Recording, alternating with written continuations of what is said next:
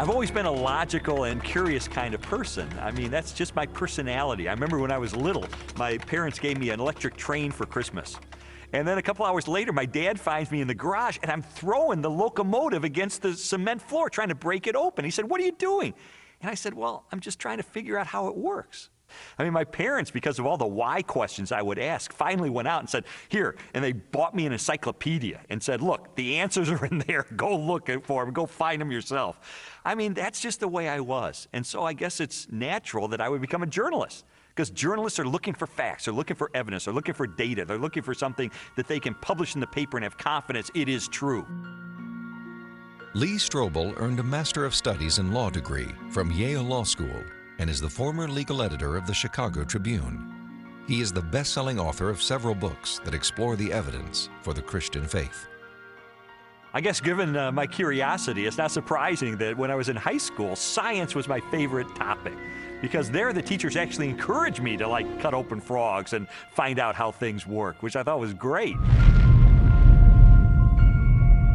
When I was a teenager, I had this deep trust in science, and I think part of it was prompted by the fact that I grew up in post Sputnik America, where Eisenhower encouraged all young people to delve into science so we could catch up with the Russians. So to me, science sort of represented the empirical, the hard facts, the things that could be proven experimentally, and that was sort of the way in which I looked at life. I thought people who had faith, people who believed in supernatural things like God, I saw that as a sign of weakness because, you know, do you have any data to back that up? In the autumn of 1966, Strobel's interest in science led to a life-changing decision. I can take you back to the exact spot where I was sitting. It was in the third floor, overlooking the asphalt parking lot. I was in the second row, the third chair from the front. When my biology teacher recounted in great detail this experiment that had been conducted in the early 1950s at the University of Chicago. This experiment that impressed Strobel so deeply was one of the most famous in the history of science. In 1953, Stanley Miller, a graduate chemistry student, tried to demonstrate how life first emerged on Earth. Miller attempted to reproduce the Earth's early atmosphere. He pumped hydrogen, methane, ammonia, and a small amount of water vapor into a maze of glassware. Then sparked the gases with electrical discharges to simulate lightning. After five days, he discovered what he had hoped for, a few simple amino acids, the basic building blocks of living organisms, had collected in the dark residue at the bottom of the glass. Many hailed Miller's experiment as proof that essential components of life could have formed in the oceans of the Earth billions of years ago. The philosophical implications of Miller's experiment were instantly obvious to me. And for me, it was a eureka moment because I heard this and I thought, wait a minute. If you can show scientifically that life can emerge without any outside assistance, if life can emerge just from naturalistic circumstances, then God was out of a job. From there, the acceptance of Darwinian evolution and full blown atheism, for that matter, was pretty easy. Because if living organisms could emerge by themselves out of this primordial soup without the assistance of any kind of a god or, or supernatural intervention, then they certainly could develop naturally over the eons into more and more complex creatures, just as Charles Darwin theorized in his book On the Origin of Species. As Strobel embraced Darwinism and its atheistic implications, he was surprised to discover that many Christians believed their faith was compatible with Darwinian evolution. There's no way you can harmonize neo-Darwinism with Christianity. I could never understand Christians who would say, well, you know, I believe in God, and yet I believe in evolution as well. You see, Darwin's ideas about the development of life led to his theory that modern science now generally defines as an undirected process, completely devoid of any purpose or plan. Now, how could God direct an undirected process? How could God have purpose and a plan behind a system that has no plan and no purpose. It just does not make sense. Didn't make sense to me in 1966, and it doesn't make sense to me now.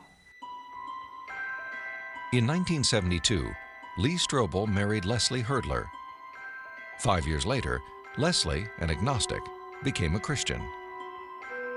And I thought, this is divorce. This is going to be the end of our marriage. But all the negative things I expected to happen in her as a result of her newfound faith, they didn't happen. And instead, I saw positive changes in her values and her character and the way she related to me and the children. And I thought, wait a minute, she is attributing this to God. And I don't believe God exists.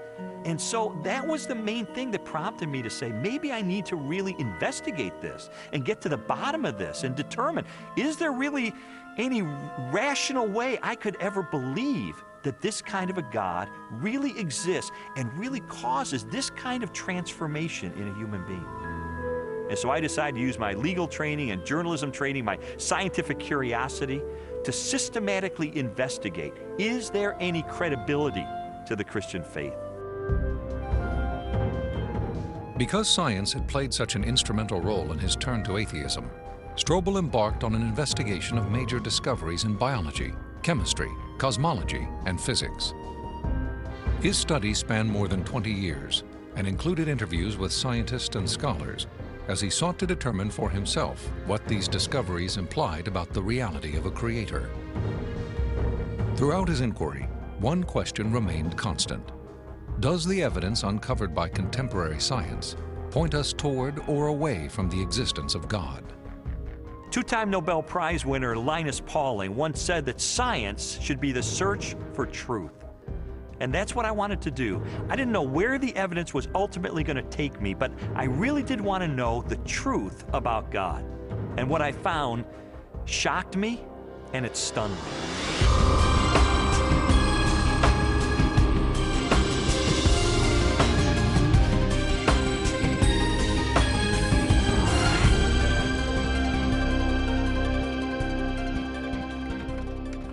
Strobel's search began with an examination of evidence that challenged materialistic theories of life's origin.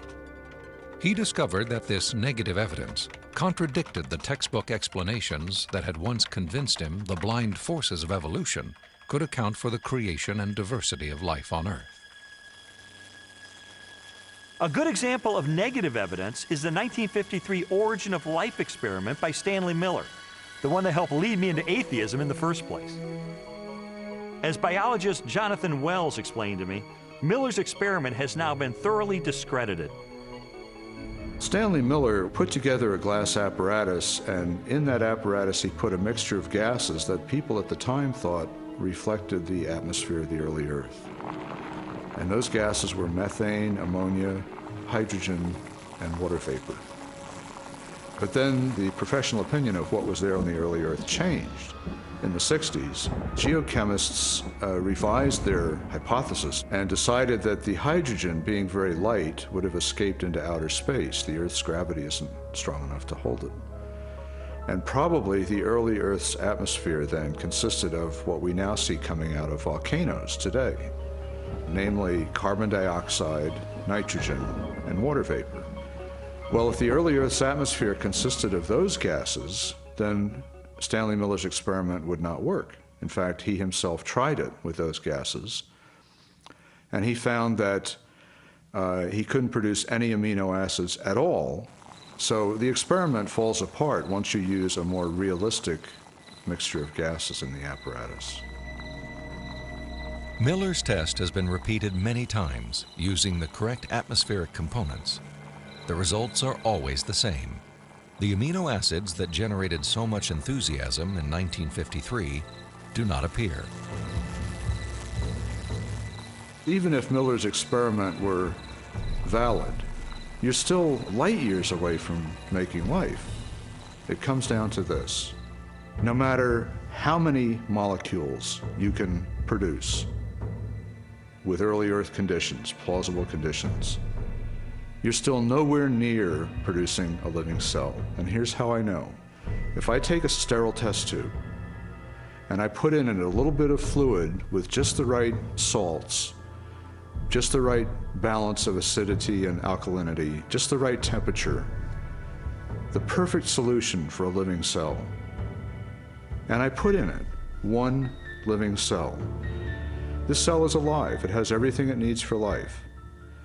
Now I take a sterile needle and I poke that cell, and all its stuff leaks out into this test tube. You have in this nice little test tube all the molecules you need for a living cell. Not just the pieces of the molecules, but the molecules themselves. And you cannot make a living cell out of them. You can't put Humpty Dumpty back together again. So, what makes you think that a few amino acids dissolved in the ocean are going to give you a living cell? It's totally unrealistic. Stanley Miller's experiment was not the only unsuccessful attempt to explain how life originated.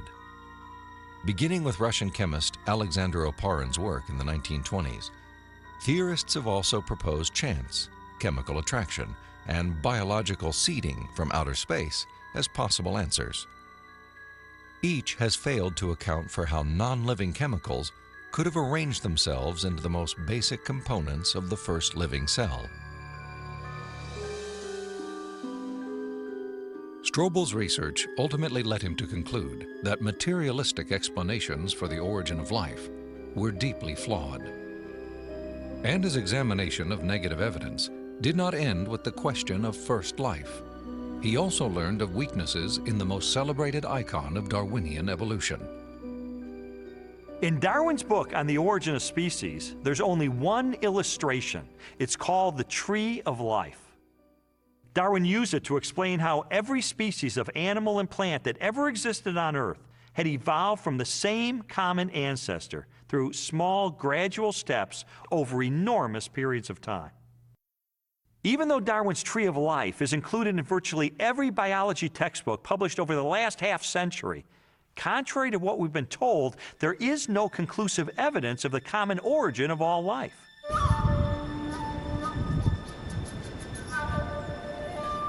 Perhaps the most damaging blow to Darwin's theory is the fossil record. If all living organisms have descended from the same primitive life form, then the rock strata of the Earth should be filled with the fossilized remains of animals that were once part of a great evolutionary chain.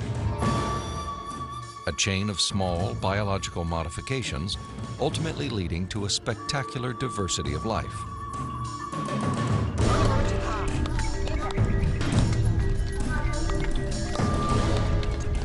Yet, after two centuries of research, highlighted by excavations in southern China, the multitude of transitional experiments, or missing links, that should exist are conspicuous only by their absence. The most graphic example of this void in the fossil record is a geological era known as the Cambrian explosion. The branching tree pattern of Darwin's theory is actually not seen anywhere in the fossil record unless we impose it with our own minds. So the Cambrian explosion is the most dramatic refutation of the Tree of Life. The Cambrian explosion of life was a dramatic episode in geological history. Usually dated at about 530 million years ago, the exquisitely preserved Cambrian fossils reveal that the body plans for virtually every major animal phyla appeared, not gradually and slowly as Darwin had speculated, but instead with astonishing suddenness.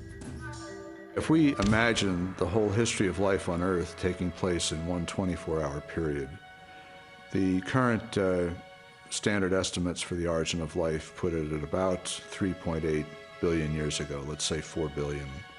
So if we start the clock then, our 24-hour clock, six hours, nothing but these simple single-celled organisms appear, the same sort that we saw in the beginning. 12 hours, same thing. 18 hours, same thing. Three quarters of the day has passed, and all we have are these simple single-celled organisms.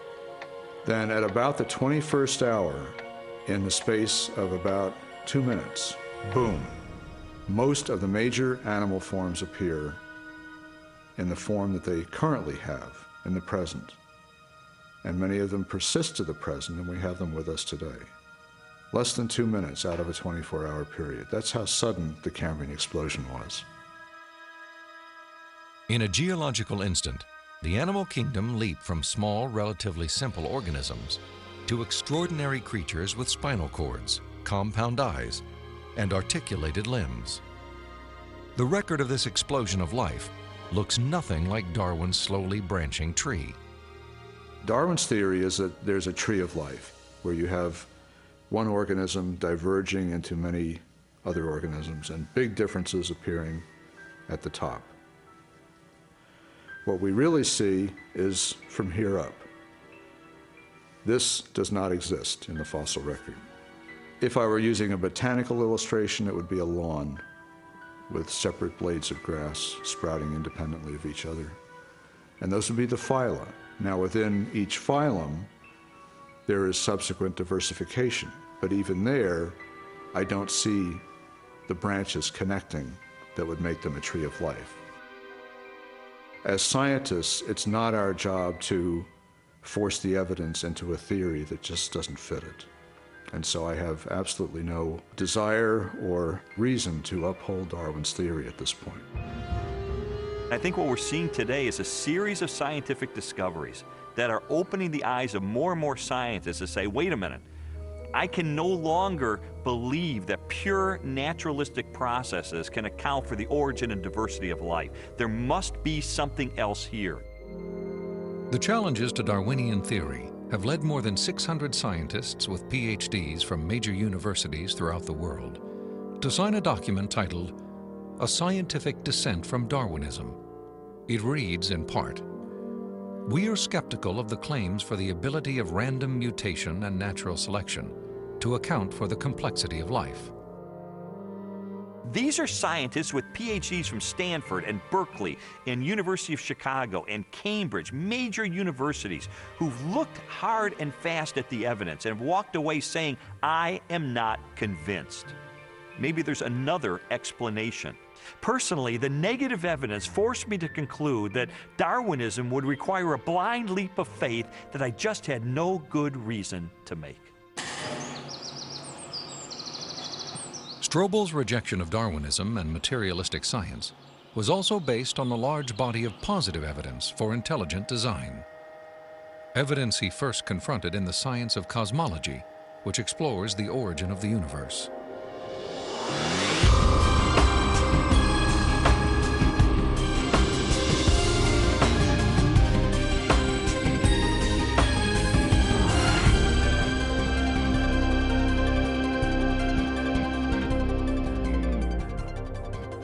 How did the universe begin? What is its source? Few questions have generated as much controversy through the centuries or inspired as many impassioned opinions. I interviewed William Lane Craig, a philosopher who has devoted much of his career to the study of cosmology and the question of origins. From ancient Greek materialism at the time of Plato and Aristotle up through 19th century idealism, the prevailing view was that the universe is eternal, that the universe never began to exist, that the universe as a whole is, as it were, a static, timeless entity. This belief in an eternal, unchanging universe, for centuries a pillar of Western cosmology, was unexpectedly challenged in 1915 by Albert Einstein's general theory of relativity. Einstein's equations implied a startling possibility. The cosmos was not static, but instead existed in a continual state of either contraction or expansion. Einstein did not like the idea that the universe was dynamic at all. In fact, like almost all scientists at the time in the early 20th century, he assumed the universe was static and eternal. What's interesting and ironic is that he thought he had made some kind of mistake in his equations for the general theory of relativity.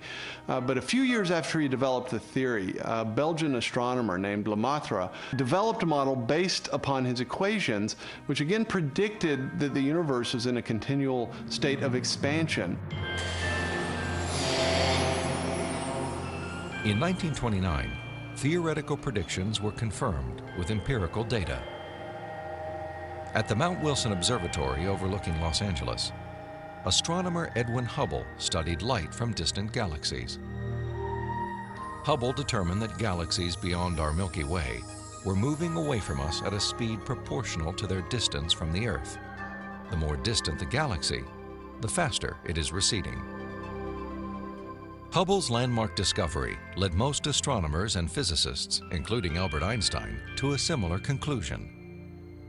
If the universe is continually expanding, then at earlier points in its history, it must have been smaller and denser.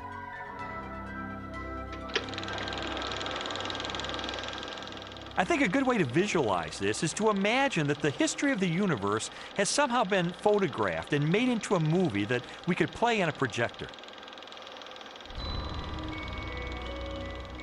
As the projector runs forward, we watch the universe as it continually expands. But if the projector were to be stopped and were switched into reverse to make the movie run backward, then instead of watching the galaxies move farther and farther apart from each other, we'd see them draw closer and closer together. As you trace this expansion back in time, the universe grows denser and denser and denser until finally the entire known universe is contracted down to a state of infinite density, which marked the beginning of the universe. At this point, which cosmologists call the singularity, all matter and energy physical space and time themselves came into being. This literally represents the origin of the universe from nothing. So, the startling implication of Hubble's discovery was the temporal finitude of the universe, that the universe had an absolute beginning at some point in the finite past. During the second half of the 20th century, other discoveries also pointed to a universe with a beginning. These images of the cosmic microwave background radiation document what most scientists now believe is the remnant heat generated during the universe's early history. Background radiation is found throughout the cosmos and indicates its expansion from a sudden, perhaps violent moment in time. This evidence for a finite universe has reaffirmed the conclusion of an ancient philosophical deduction. It is called the Kalam cosmological argument. The Kalam argument is deceptively simple in its formulation. It consists of basically three steps. Premise one is that whatever begins to exist has a cause. Something cannot come into being uncaused out of absolutely nothing. Premise two is that the universe began to exist. And the remarkable development that has occurred is that for the first time, we now have solid scientific evidence for the truth of that second premise that the universe began to exist. And from those two premises, it follows logically, therefore, the universe has a cause of its existence. Whatever begins to exist has a cause. The universe began to exist, therefore, the universe has a cause of its existence. And that points to a reality beyond the universe, a transcendent reality beyond space and time, and therefore non physical and immaterial, which created the universe out of nothing and brought it into being. The implications of a finite universe, coupled with other discoveries of modern cosmology, have led many scientists to unmistakably theological conclusions. There is no ground for supposing that matter and energy existed before and were suddenly galvanized into action. It is simpler to postulate creation ex nihilo, divine will constituting nature from nothingness. The chain of events leading to man commenced suddenly and sharply, at a definite moment in time, in a flash of energy and light. We can't understand the universe in any clear way without the supernatural. Supernatural creation of the universe in a flash of energy and light. You know, it sounds an awful lot like the first chapter of Genesis to me. Today, the vast majority of even the most skeptical astronomers and cosmologists believe that the universe had a beginning. This belief isn't based on some theological doctrine, it's based on scientific evidence. And I think if we follow the evidence wherever it points, it points clearly and powerfully and persuasively in the direction of a creator.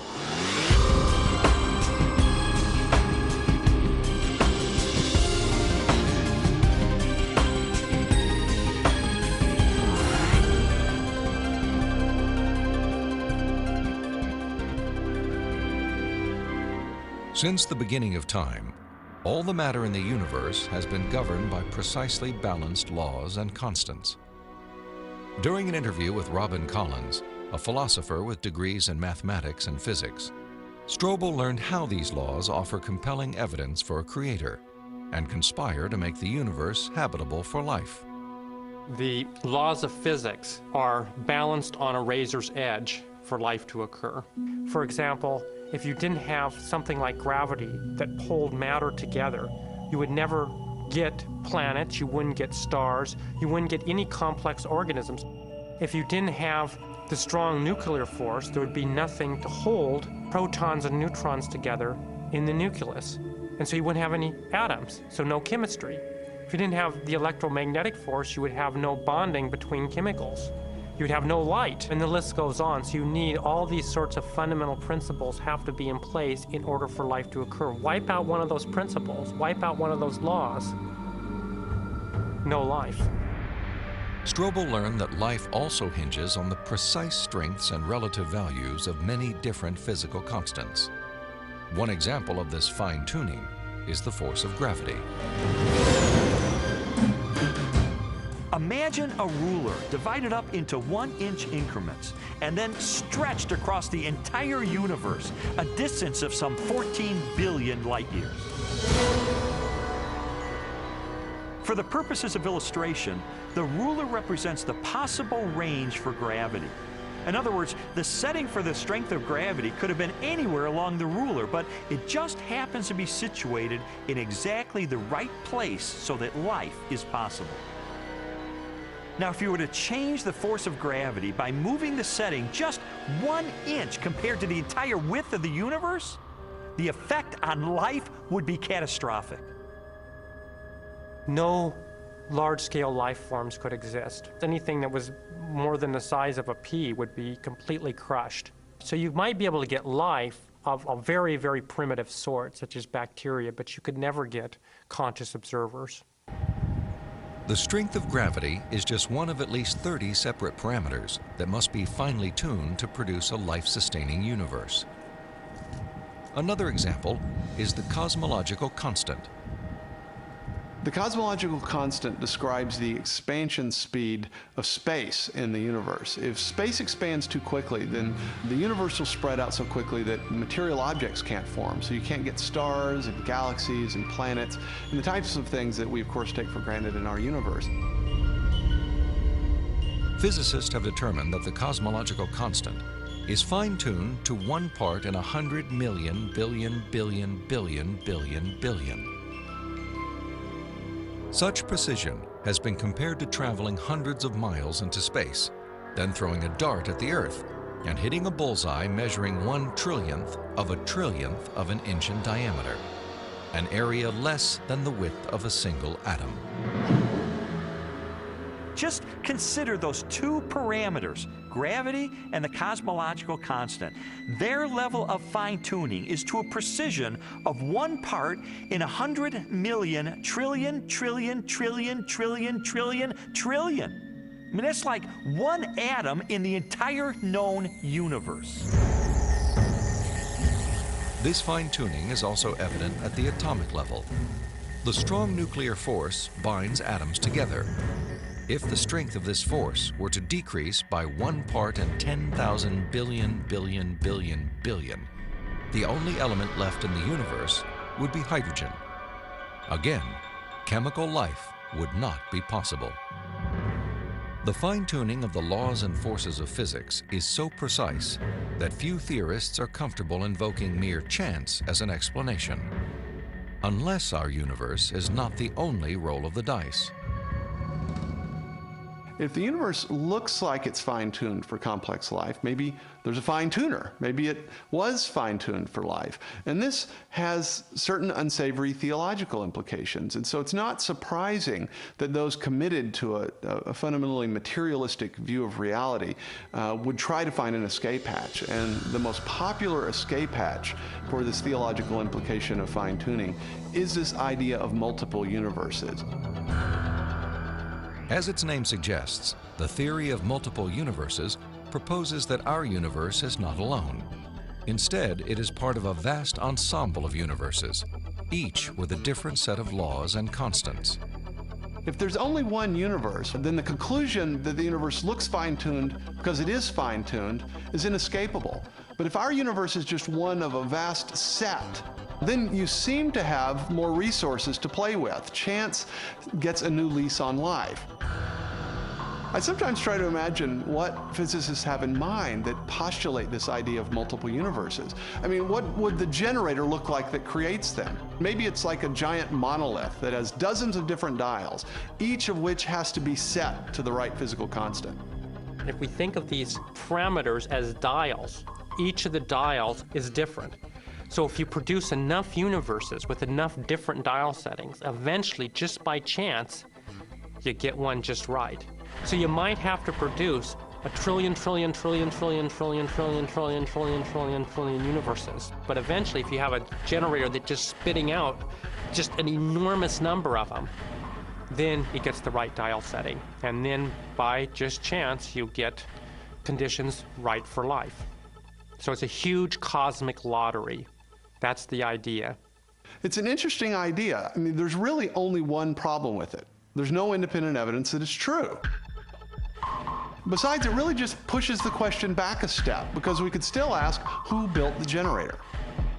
The suggestion of multiple universes strikes me as a desperate attempt to explain away the obvious, which is that the universe is finely tuned by an intelligence to sustain complex life an intelligence that must be beyond the constraints of time and space.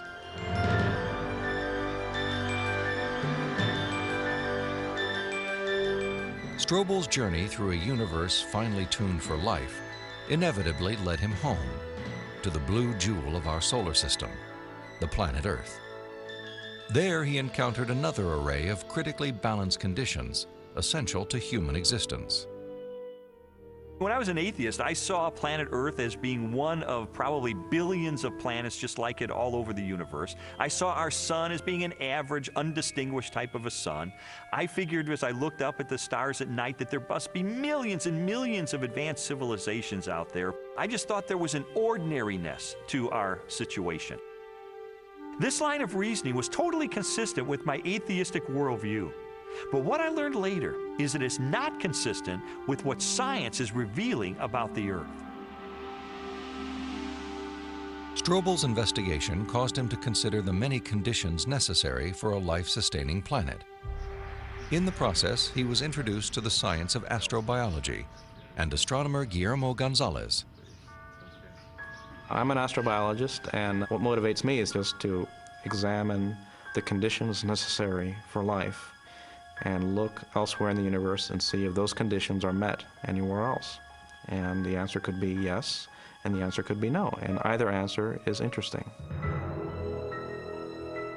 For more than a decade, Guillermo Gonzalez has researched the characteristics of a planet required to support complex life. Estimates vary, but a current list of these factors would number at least 20 and include an oxygen-rich atmosphere, liquid water, and large continental landmasses. A home star of the right temperature and mass. An orbital path that is neither too far nor too close to the home star. A moon large enough to stabilize the tilt of the planet's axis and the movement of its tides. A magnetic field strong enough to deflect the sun's radiation and a position in the relatively narrow habitable region of a spiral galaxy. All these factors have to be met at one place and time in the galaxy if you're going to have a planet as habitable as the Earth, which you need for complex and even technological life. Theorists have attempted to calculate the odds of all the necessary factors for life appearing at the same time on the same planet.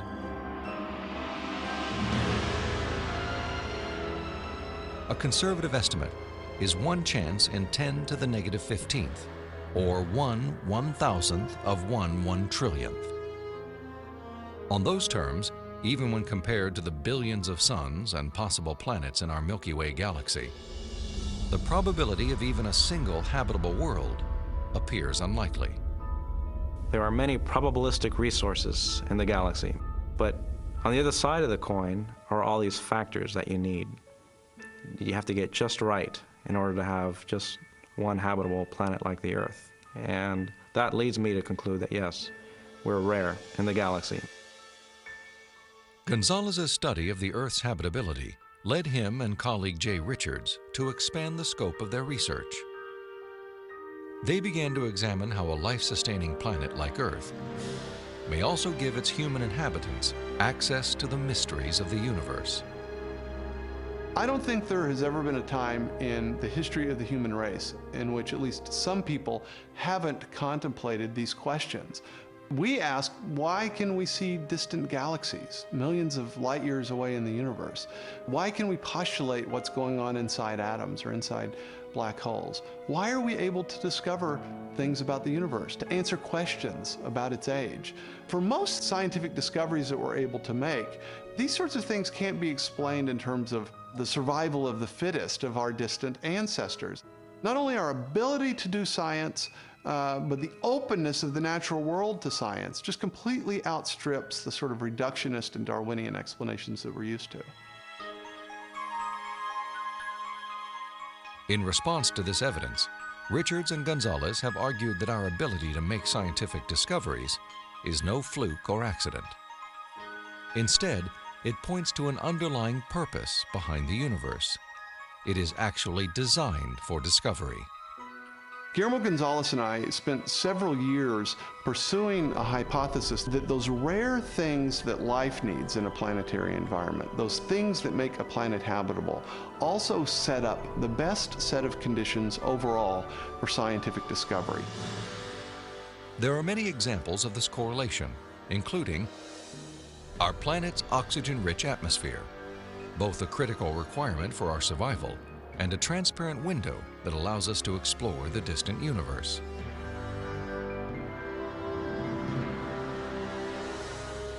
The Earth's precise distance from the Sun and the size of its moon and home star.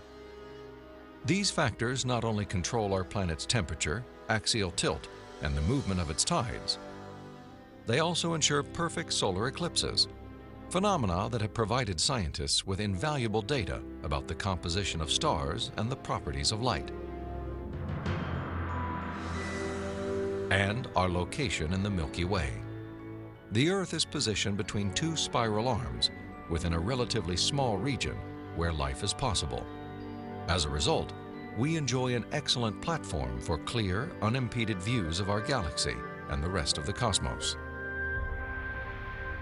I think God intentionally created a habitat for us that allows us to see Him through the creation that He has left behind.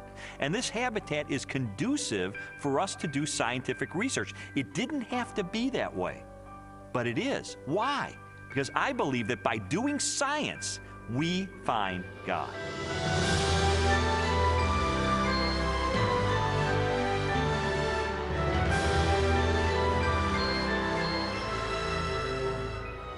The final leg of Strobel's investigation transported him from the deepest reaches of the cosmos to the microscopic universe of the living cell and the science of biochemistry. There he encountered more challenges to Darwinian evolution and new evidence of design.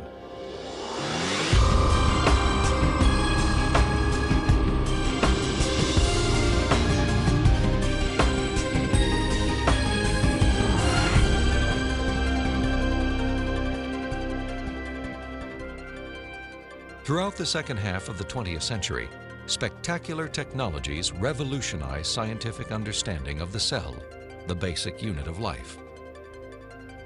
During an interview with biochemist Michael Behe, Strobel learned how this new knowledge has shaken the foundations of Darwin's theory.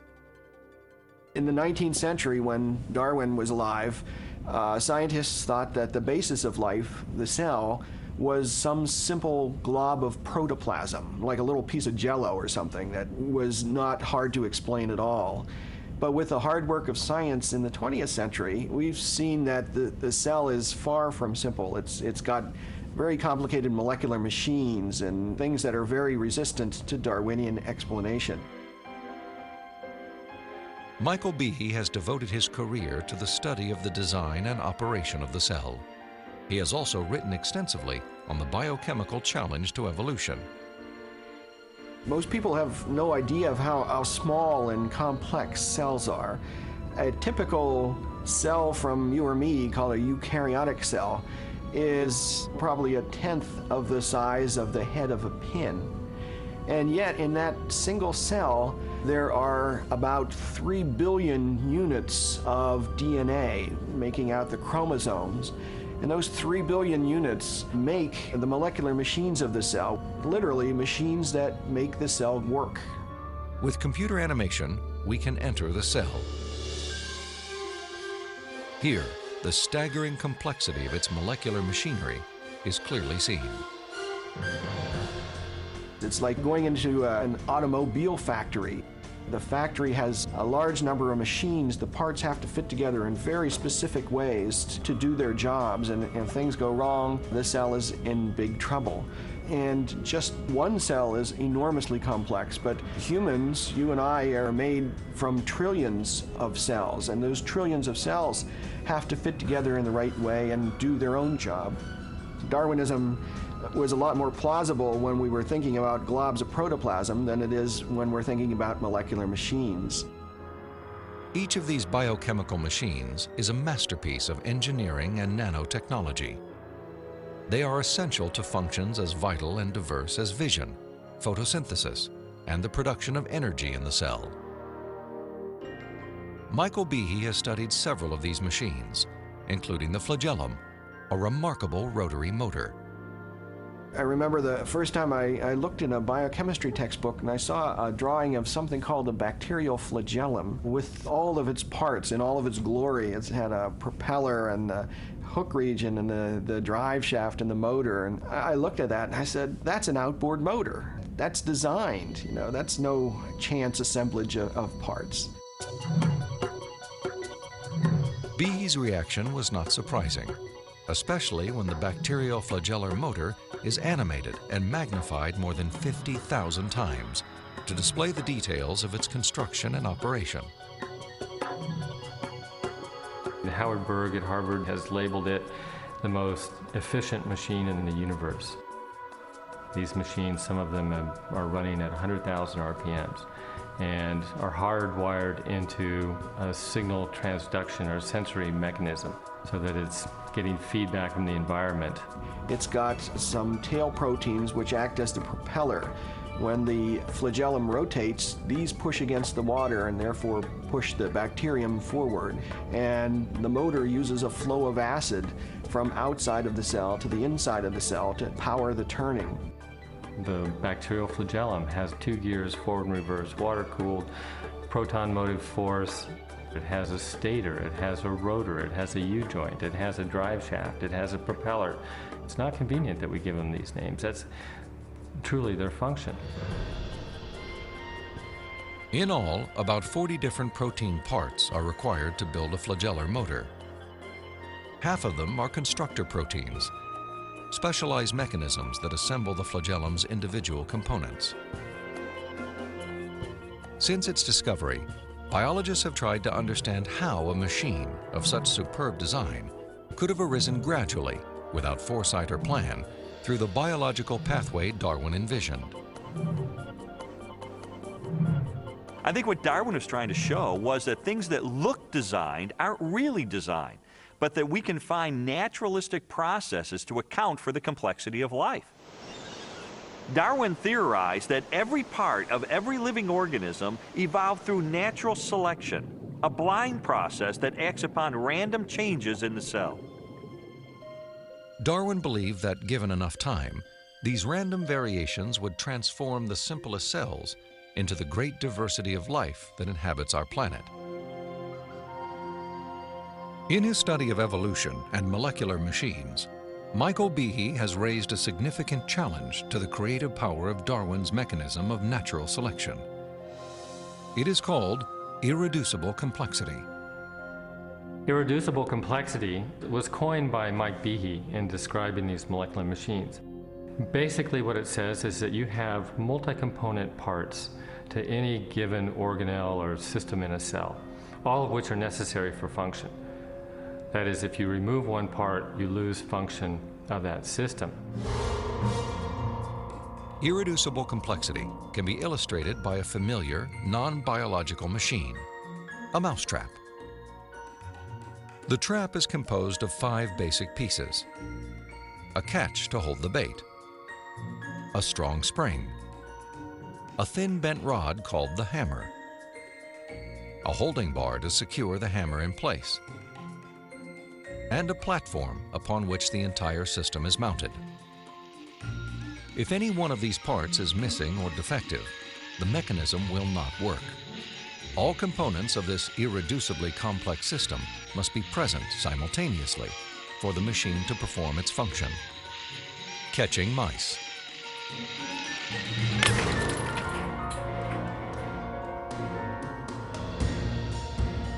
The concept of irreducible complexity also applies to biological machines, including the bacterial flagellum. All told, there are about 40 different protein parts which are necessary for this machine to work.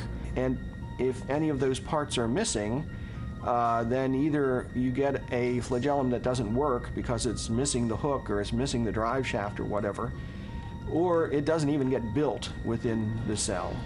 You can't put something like that together gradually because they need a large number of parts interacting with each other at the same time before they work at all.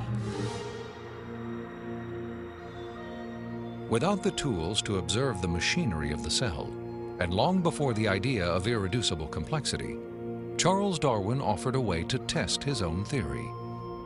In Origin of Species, he wrote, If it could be demonstrated that any complex organ existed, which could not possibly have been formed by numerous, successive, slight modifications, my theory would absolutely break down. Darwin acknowledged that if someone identified a biological system that could not have been constructed in incremental steps over long periods of time, then his theory would be invalid. And what Michael Behe and others have discovered is the existence of biological machinery that cannot be explained away by Darwinian processes. Darwin's failed predictions have in fact falsified his own theory.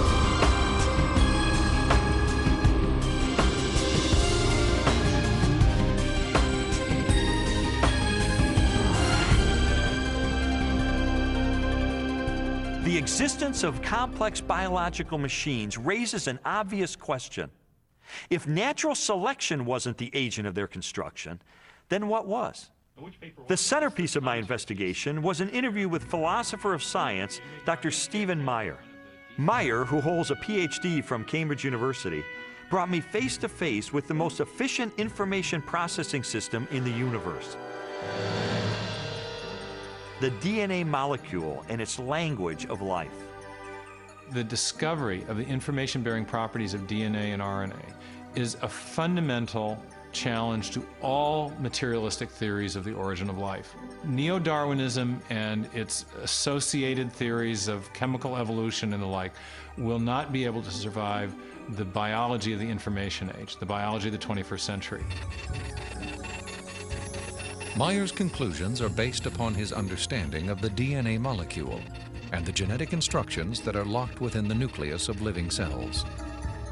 In 1953, when Watson and Crick elucidated the structure of the DNA molecule, they discovered that DNA was a carrier of genetic information in the form of a four character digital code. That is to say, that DNA functions like a software program, only more complex than any anyone has ever created or devised.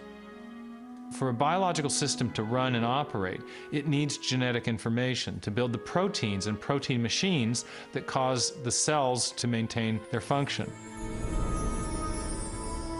This information is stored in a precise arrangement of four chemicals that scientists represent with the letters A, C, T, and G.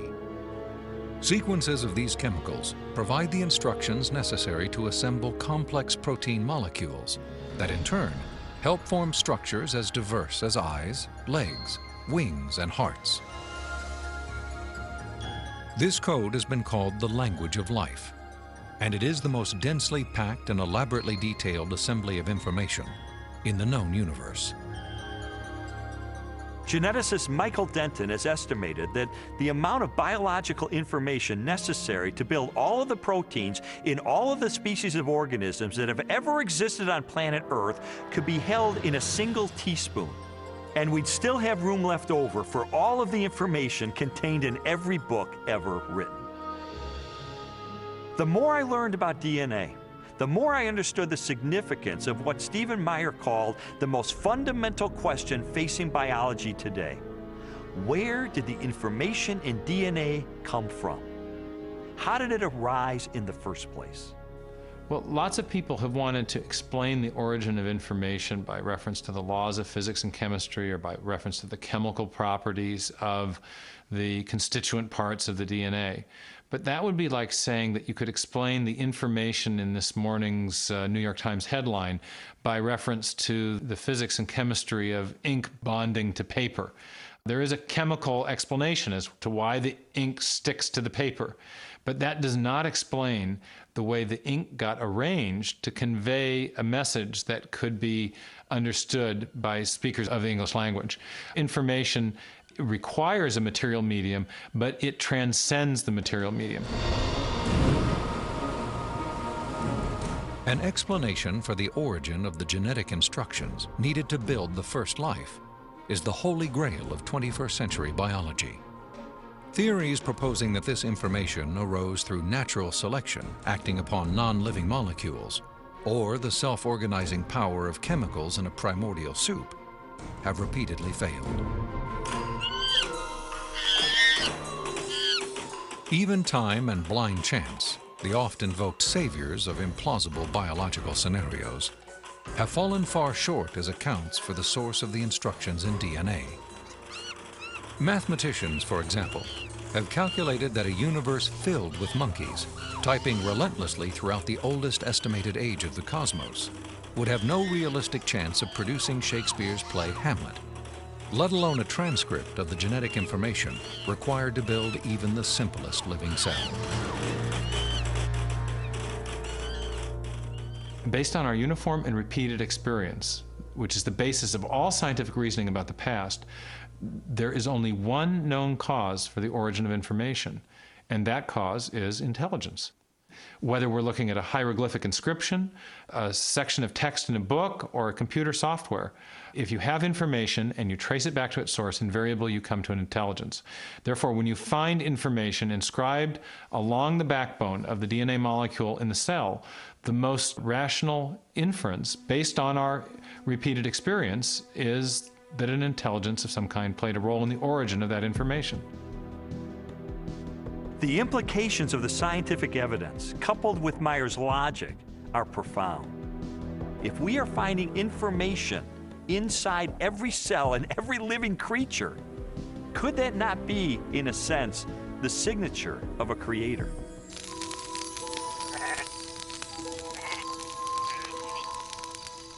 Thirty centuries before science unlocked the mysteries of genetic information, or a telescope probed billions of light years into space, the Hebrew shepherd and poet David wrote eloquently of a creator who revealed his existence and power through all that he had made. The heavens declare the glory of God. The skies proclaim the work of his hands. Day after day they pour forth speech. Night after night they proclaim knowledge. Their voice goes out into all the earth, their words to the end of the world. God Himself is invisible, He is a spirit. And yet, one of the purposes He has for us is to find Him so we can know Him. And he's left behind a series of clues. And sometimes we just have to kind of take our blinders off and get beyond our presuppositions and say, wait a minute, I am going to pursue the evidence of science wherever it points. And if it takes me to a very uncomfortable conclusion that there is a creator, then if the evidence points in that direction, that's the way I'm going to go. According to a lot of the mainstream media, the theory of intelligent design is a faith based idea. And in saying that, they want to dismiss it as something that has no basis in science. But the media has confused a fundamental issue. They're confusing the evidence for the theory with the implications of the theory. The theory of intelligent design may well have implications that are supportive of theistic belief, but the theory is not based on theistic belief. It's based on the discovery of digital code in cells, miniature machines in cells, the fine tuning of the laws of physics and chemistry, and standard ways of scientific reasoning about the remote past in the history of life. 40 years ago, a lecture in a high school biology class convinced an inquisitive 14-year-old freshman that there was no God. Ironically, years later, it was an open-minded investigation of scientific evidence that led Lee Strobel to belief in a creator. One of the most interesting things I've learned as I've gone on this journey of scientific discovery has been that you don't have to commit intellectual suicide to come to the conclusion that there is an intelligent designer. Because today, science is pointing more directly and more powerfully toward a creator than any other time in the history of the world. I was trained in journalism and law to respond to truth. I had to take a step of faith in the same direction that that evidence is flowing which is logical and rational. We do that every day of our life. We make steps of faith based on the evidence that we perceive. And so it was the most logical and rational step I've ever taken to put my faith in the Creator that science tells me exists.